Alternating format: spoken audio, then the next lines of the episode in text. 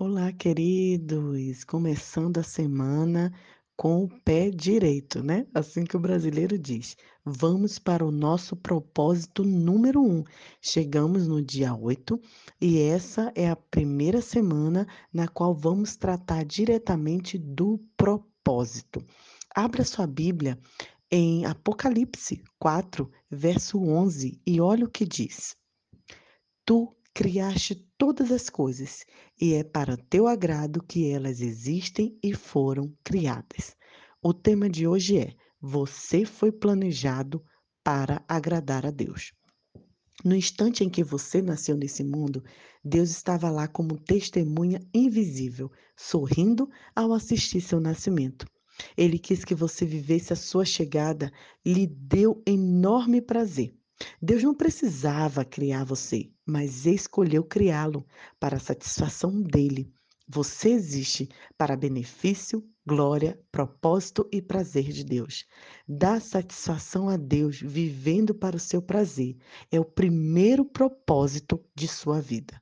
Quando você tiver compreendido plenamente essa verdade, jamais voltará a se sentir insignificante pois isso prova o valor que você tem. Se você é tão importante para Deus e Ele o considera tão valioso o suficiente para mantê-lo consigo por toda a eternidade, que maior relevância você poderia alcançar? Você é um filho de Deus e proporciona prazer ao coração dele quando nada mais quando nada mais ele já tinha criado. A Bíblia diz que Deus já havia resolvido que nos tornaria seus filhos por meio de Jesus Cristo. Esse era o seu prazer e a sua vontade. Então, dar prazer a Deus é o que nós chamamos de adorar. A Bíblia diz: o Senhor se agrada somente daqueles que adoram e confiam no seu amor. Dependendo da sua formação religiosa, pode ser que você precise ampliar melhor a compreensão do termo adorar. Você talvez imagine cultos na igreja em que haja cânticos, orações e se escute uma pregação. Ou talvez você imagine um cerimonial, velas ou uma ceia.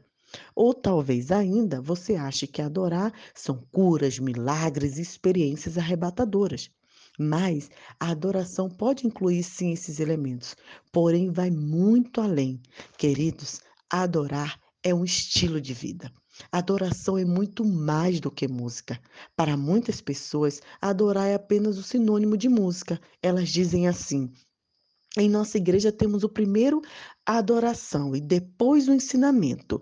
Esse é um grande mal entendido.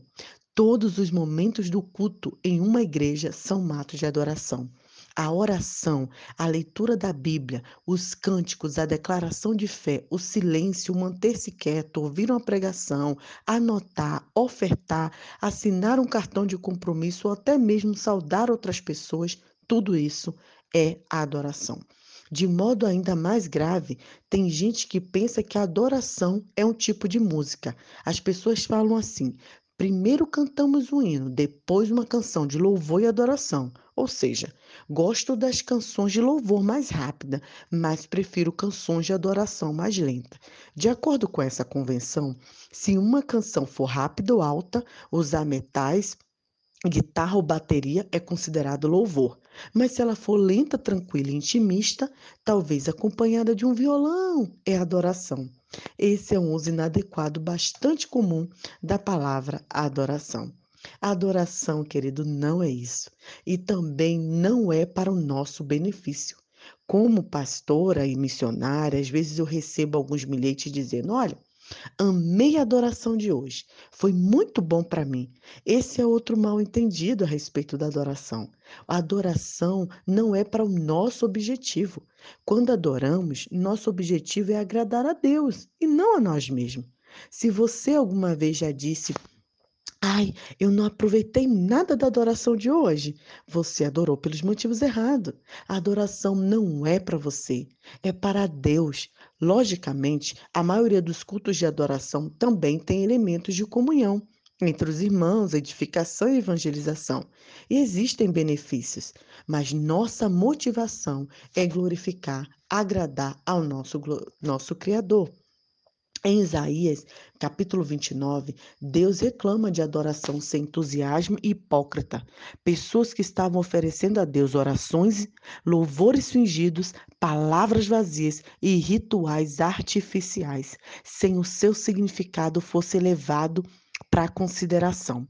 O coração de Deus não é tocado pela tradição, na adoração, mas pela paixão e pelo empenho.